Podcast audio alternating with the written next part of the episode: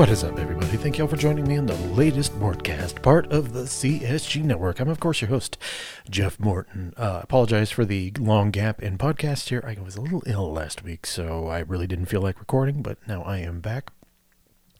And uh, a good thing about this, because there's some things to talk about here, um, I'm going to address the game last night uh, as of this recording. It was the.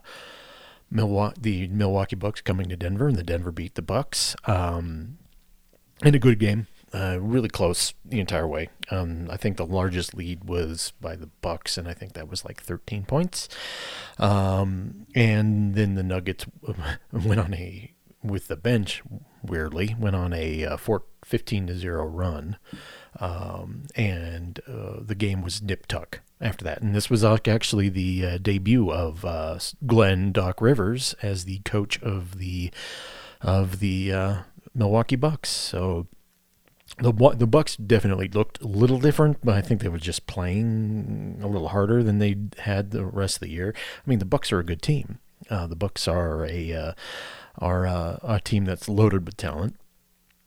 And as you saw last night, um, Brook Lopez hit what six three pointers? I think five five three pointers or something like that. And he ended up with 19 points, um, and uh, 15 of those were on three point shots. So you know, in 2013, if you would have thought Brook Lopez would be a three point sniper, uh, you probably uh, would have won a lot of money because he did not shoot any three pointers back then, particularly when he was on the Nets. But um, what you see now is something that I've, I've wanted to talk about all year, and I think I think this is something that uh, any Nuggets fans probably observed, is that the Nuggets have entered their 2001 Lakers phase, and that is they tend to you can always tell the opponents they care about.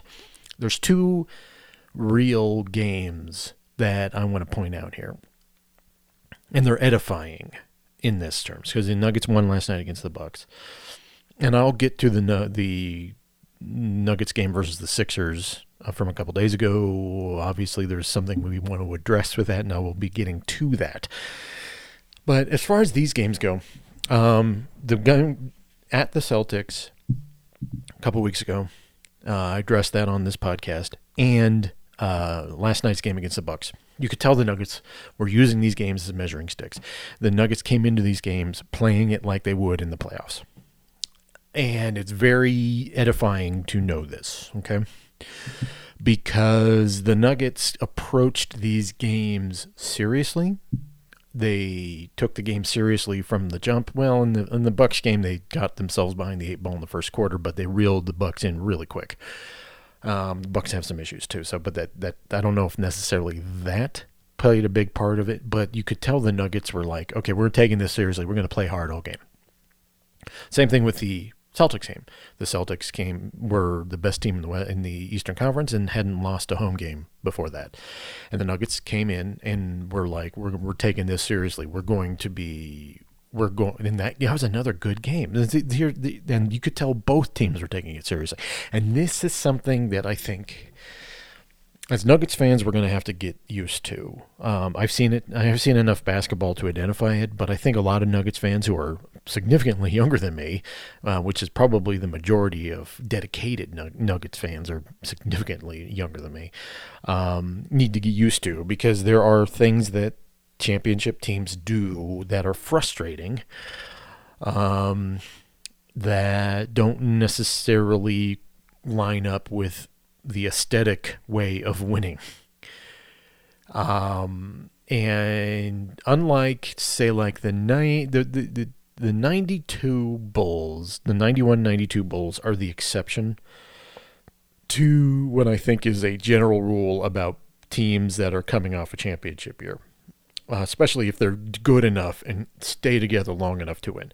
The 91 92 Bulls are the best team I ever saw. And I think that is probably followed by, I'd say, the 2001 Lakers, and then maybe the, oh, maybe the, the, the, the, uh, any of the two Durant Warriors teams.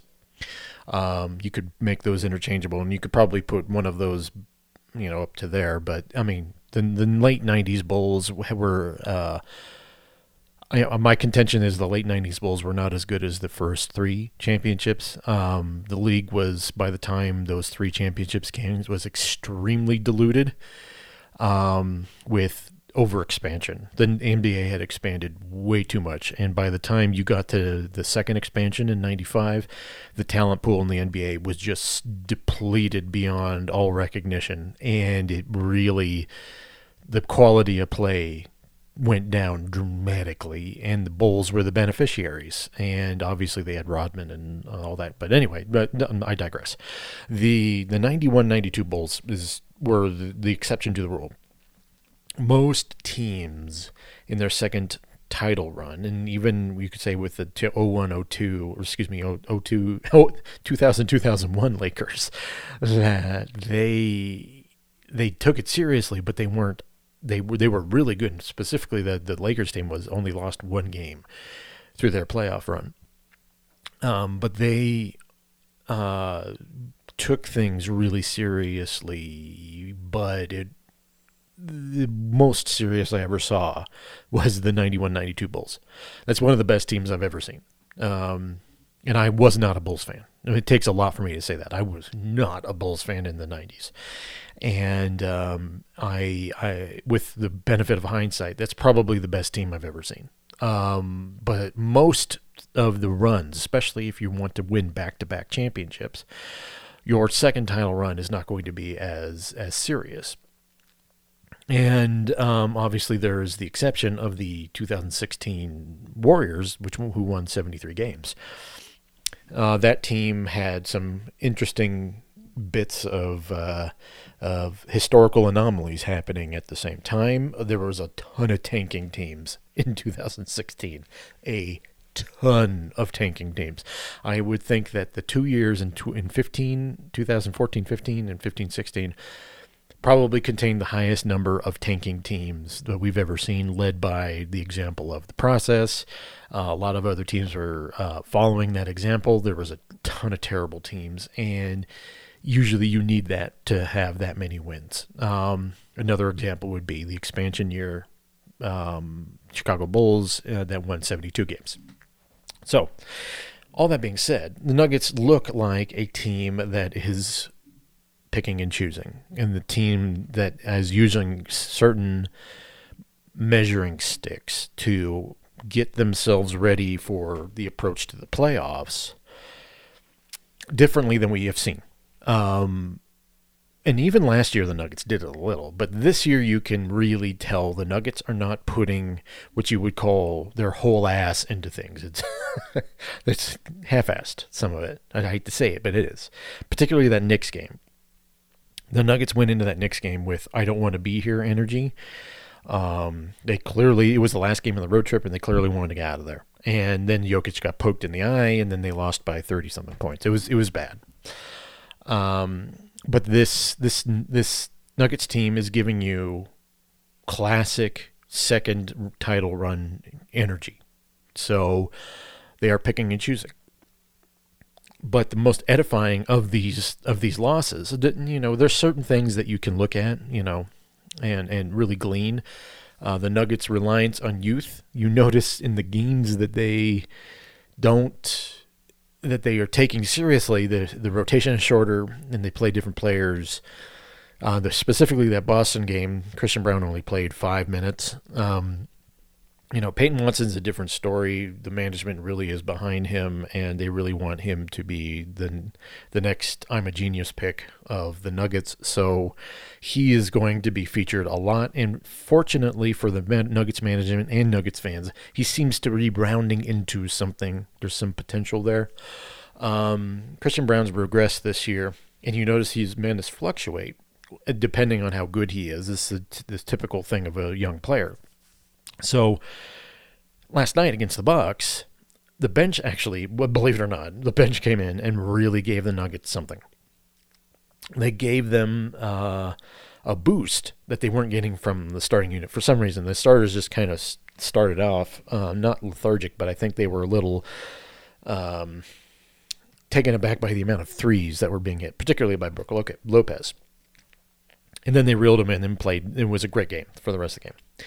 Same thing with the Celtics game. And the Celtics game is probably the most edifying of the uh, of the Nuggets games this year. Um, the way they approached it, the way they saw it, the way they looked at it. It was a game on the road, and the way they they they really went in with a short rotation. Aaron Gordon at center with the second unit. The ways they did that game was very much what you will see in the playoffs. Those are measuring stick games, and the Nuggets have had two of them. One at home with against the Bucks, and one one against the Celtics on the road. And they won both of them, but they were very close games, intense games, playoff atmosphere games, the games that you kind of want to see your team measures yourself up against. And I've noticed that we've we've kind of struggled with the concept of that sort of thing here in Denver because we're not used to it. Um, because the Nuggets have historically been a, a uh, underdog team just throughout the history. I mean, the one time they were probably favored for most things was when they were in the ABA. So this is new territory for us. This is not the same old Nuggets, and they are pr- approaching this year the same way any championship team would.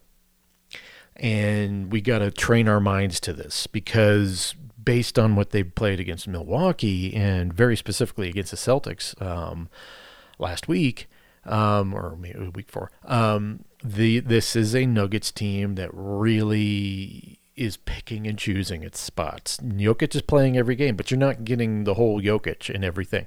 And I want to point out Nikola Jokic. Um, you can tell Jokic is into it when he is getting steals, and I believe Jokic had three steals last night, and he probably should have had four. Um, they didn't credit him for one um, in that chucked up shot that Damian Lillard was doing and trying to get a get a foul call. Um, that was actually a steal on Jokic's part. But the Nuggets defense they were playing, and specifically from Jokic, was very edifying, and it was probably the most preview like of what you're going to see in the playoffs. The way the Nuggets will approach that game on defense.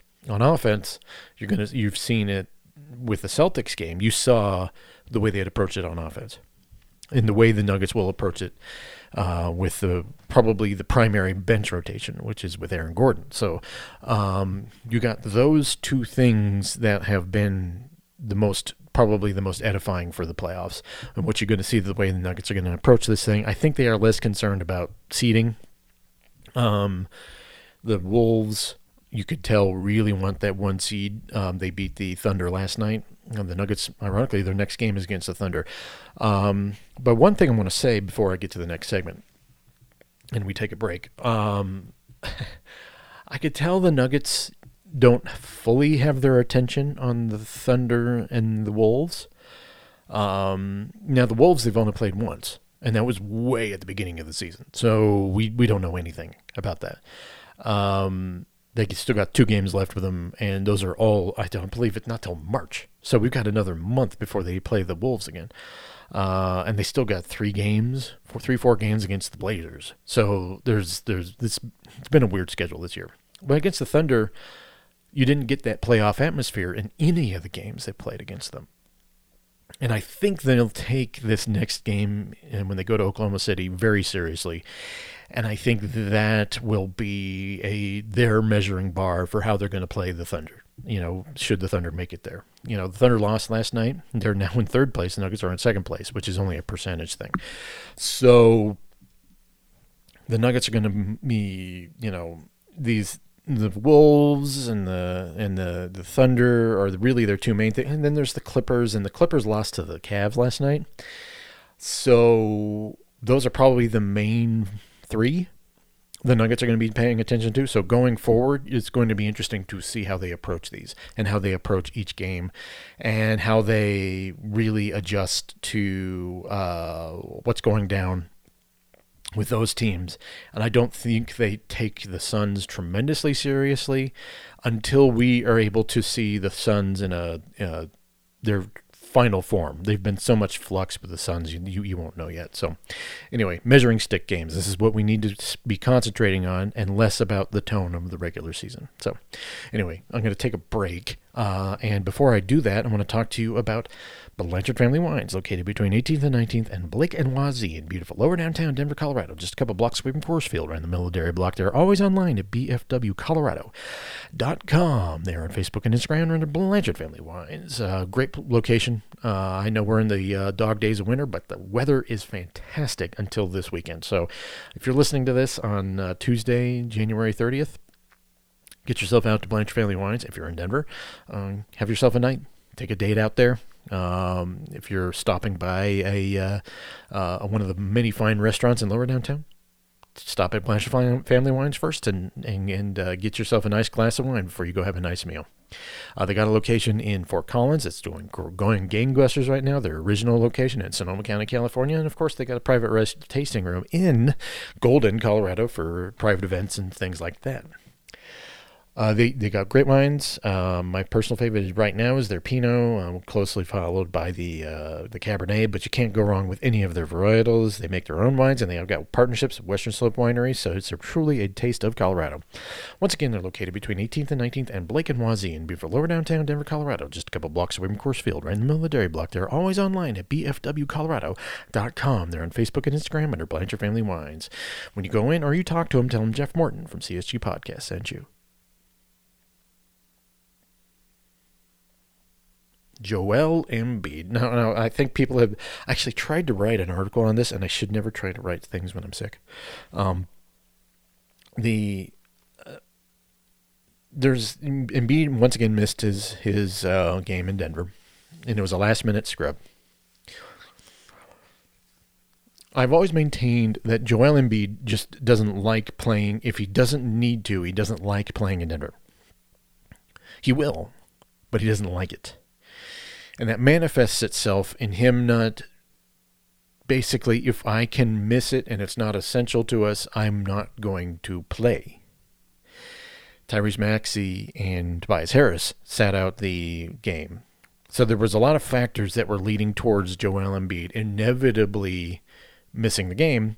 The unusual part of this last game, which was on uh, Saturday afternoon in ABC primetime, which no one was happy about that he missed, um, was that he wasn't on the injury report, and the Sixers scrubbed him from the lineup.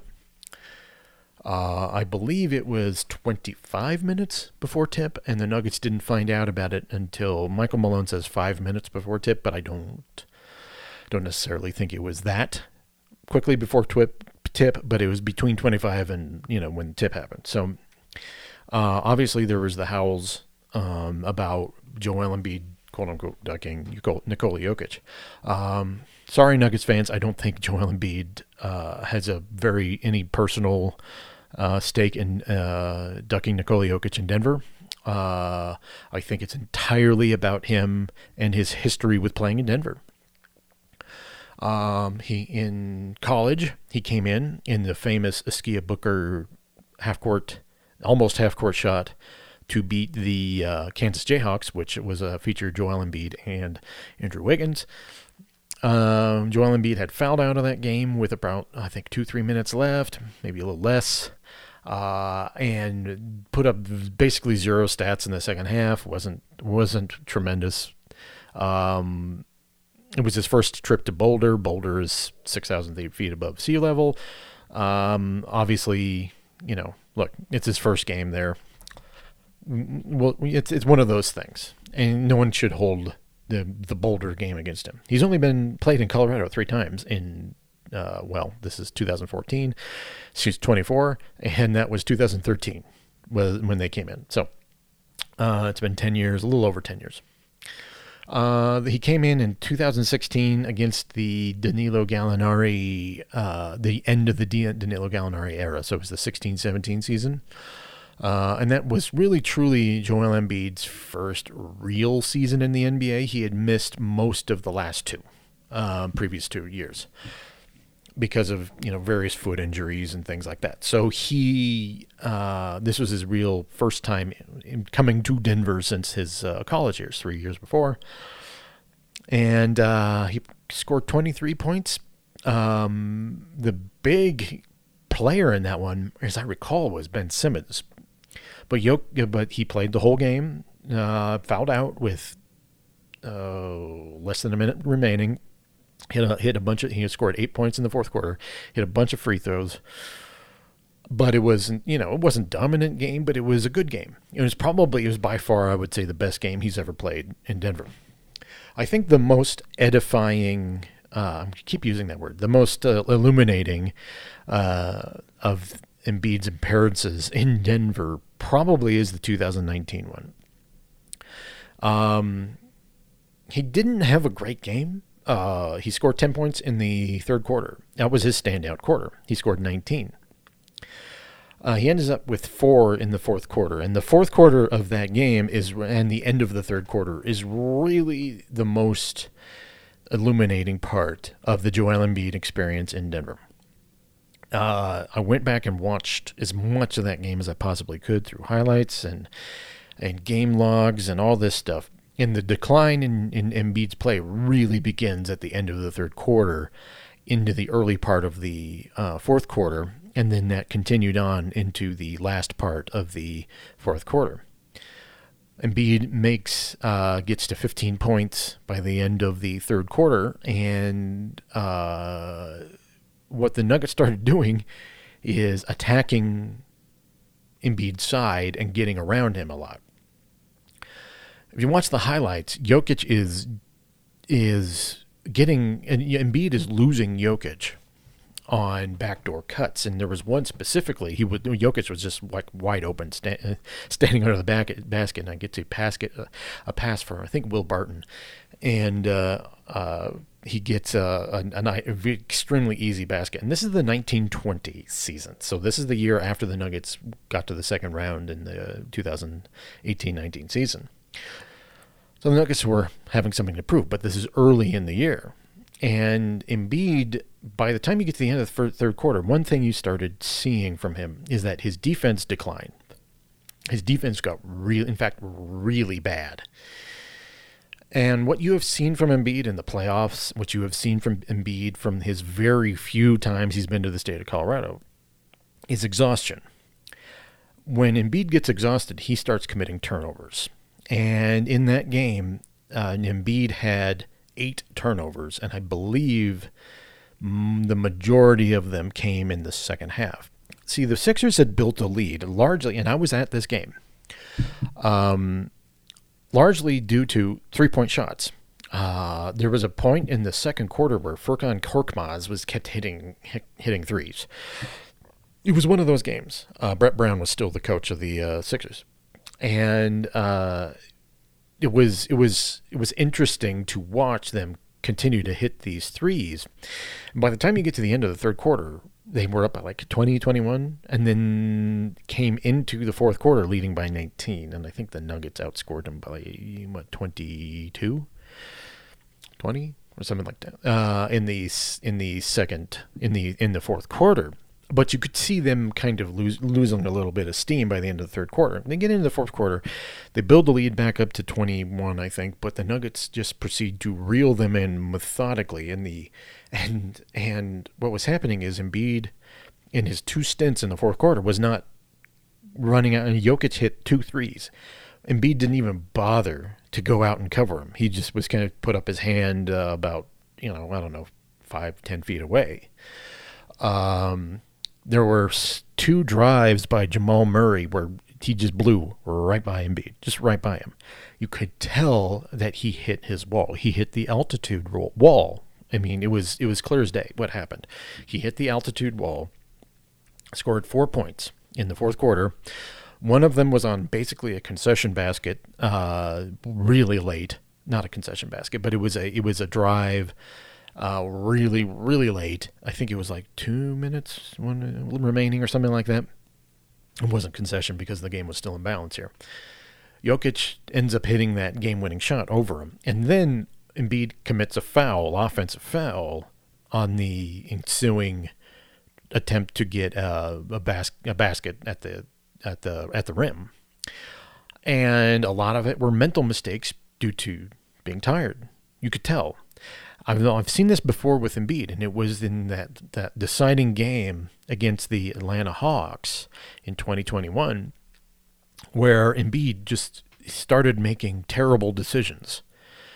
and he had played a lot of that game in the in game seven, and you could tell he just wasn't he wasn't mentally there because he just looked tired. Then, uh, you know, I love Gallo, but Danilo Gallinari got a big time steal against uh, Joel Embiid, and that shouldn't happen if you're Joel Embiid. I mean, I'm sorry, I love you, Gallo, but that, that that should not that should not have happened. Very similar to the Nuggets game in 2019. I think he doesn't. He would. He. I think Embiid and his last, you know, one year, we can forgive him because he had COVID, all right? But particularly last year and this year, you can tell that if he doesn't have to play in Denver, he won't. And that's a difference between a lot of the takes that we have seen. If it's not essential, he's not going to play here. I just don't think he likes playing in Denver. He doesn't. He doesn't like the altitude effects. And no, I mean, look, uh, Hakeem Olajuwon used to have an oxygen tank uh, next to him on the bench. Larry Bird would often talk about how difficult it was to play in Denver. Spoke about it all the time. The, the, the Celtics of the '80s had a terrible Denver uh, Denver record. Um, it, he's not the first person. Isiah Thomas didn't like coming in here. There are just there's just it's it's the factor of the altitude, and some players just don't like playing at altitude, and that's perfectly fine. You don't have to play at altitude. You know, you don't. You, I mean, you do have to play at altitude because people have to play here. But I mean, you don't play here all the time. It's okay to be someone who gets affected by it. Um, Embiid has played three times in Utah. Um, but the least he's played in a in, a city is in Denver. It's it's indisputable, and I don't think when we look at this it, it is. I think we get we go too far. Jokic has nothing to do with this. we we we're doing ourselves a disservice as Nuggets fans by attributing this to Jokic. It is simply if Embiid can doesn't need to play in Denver, he won't. And you can draw your own conclusions. I mean, this is this is based on all the evidence. I mean, having basically this is his uh, he's played Denver nine times, and two of which have been in in Denver in, in the in the city. You you don't need to have you you don't need to be able to read tea leaves to understand that he doesn't like playing in the in Denver. Um, he's been injured at a, a couple times, and I will forgive him for a lot of the early part of his career because the early part of his career there was a lot of load management going on. The interesting thing about this is like he has never played in the three in the three games he's played in Denver for the Kansas game and the two games he played with the Sixers in Denver. He's never played more than 28 minutes. And in game in the game uh, in 2019, he was exhausted by the time he got to the end of it. Exhausted. I'm just saying, folks, that's probably it's simple as it is simple as, and if he doesn't need to plan, and let's face it, folks, the Sixers didn't need to be win in Denver, otherwise they would have played Maxey and uh, Tobias Harris. Okay, this wasn't going to factor into their records as part of the their non-conference stuff isn't as weighted as much as the conference stuff. It is just the nature of cross-conference matchups. It is in January if this game was at the end of the year, uh, in March, April, and there was seeding involved, you'd probably see him come in. If it's right at the beginning of the year, you'd probably see him come in. Right here in this time, in January, going into February, he's going to choose not to. Now, one little thing I mean to point out about the uh, the injury report Ramona Shelburne came on ESPN and said that he, Joel himself insisted on not being on the injury injury report, despite the fact that he was clearly injured in uh, Indiana. Um, I don't necessarily. I mean, I don't know for one hundred percent certain. Uh, I don't think the player controls that. Yeah, a guy can be on the injury report for any reason. Um, this is done not for the player purposes. This is done for team and intra and NBA purposes, plus obviously gambling. Um, and so the player doesn't necessarily control that sort of thing. I don't know why Ramona Shelburne said that. Um, there was some defense of Joel Embiid going on. Um, I don't think that was necessary. You could just say that he was hurting and the Sixers made a mistake, and that's all you needed to say. Uh, you, you just Joel Embiid does not need that. Um, the Nuggets were clearly miffed by it. They played and planned as if Joel Embiid was playing because he wasn't on the injury report, and there was tweets coming out from Ramona Shelburne saying that he's not listed on the injury report, and I think everyone was went into this game thinking he was going to play, and that was the big problem, and that's why there was such a kerfuffle over this. Plus of his history with not playing at Denver. So you add all that, and you got the outroar that there was everyone's going to forget this. No one's going to remember this. No one's going to remember this. And I think I think it'll come back to next year, and if he misses again, it'll get the same kind of controversy. In the grand scheme of things, it doesn't matter. And Jokic is right; he's a good player. It does. It, I mean, this is it. It sucks for the people who bought tickets, and I think those are the people who are really hurting this. But I think that uh, in the grand scheme of things, if the Nuggets win another title, who who the fuck cares, right? Seriously, who cares? I think we need to stop devoting so much brain power to Joel Embiid. I wasted far too much of it in uh, this last week while I was sick, so I'm not going to do that again. All right, thank you all for joining me on the latest Mortcast. I'm going to be back here, well, soon with another episode. Goodbye.